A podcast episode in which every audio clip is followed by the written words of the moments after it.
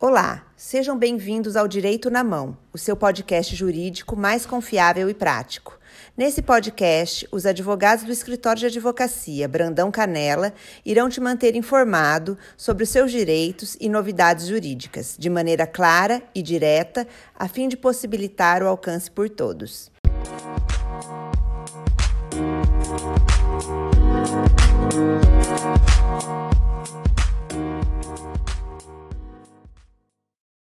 Aqui é Thiago de Abreu e Silva, advogado do escritório de advocacia Brandão Canela.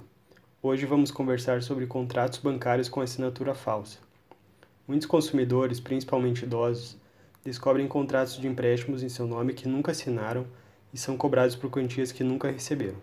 Isso ocorre principalmente por fraudes praticadas por terceiros na contratação do empréstimo. As pessoas lesadas devem buscar advogados, os quais precisam requerer os documentos necessários para solucionar o caso.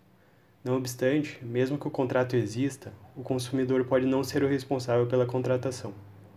Nesta situação, caso o consumidor alegue que a assinatura é falsa, cabe à instituição financeira comprovar que é verdadeira. Em outras palavras, presume-se que a alegação de falsidade realizada pelo consumidor é verídica. Com efeito, o Superior Tribunal de Justiça, ao decidir o tema 1061, fixou a seguinte tese: na hipótese em que o consumidor, autor, impugnar a autenticidade da assinatura constante em contrato bancário, juntado ao processo pela instituição financeira, caberá a esta provar a autenticidade.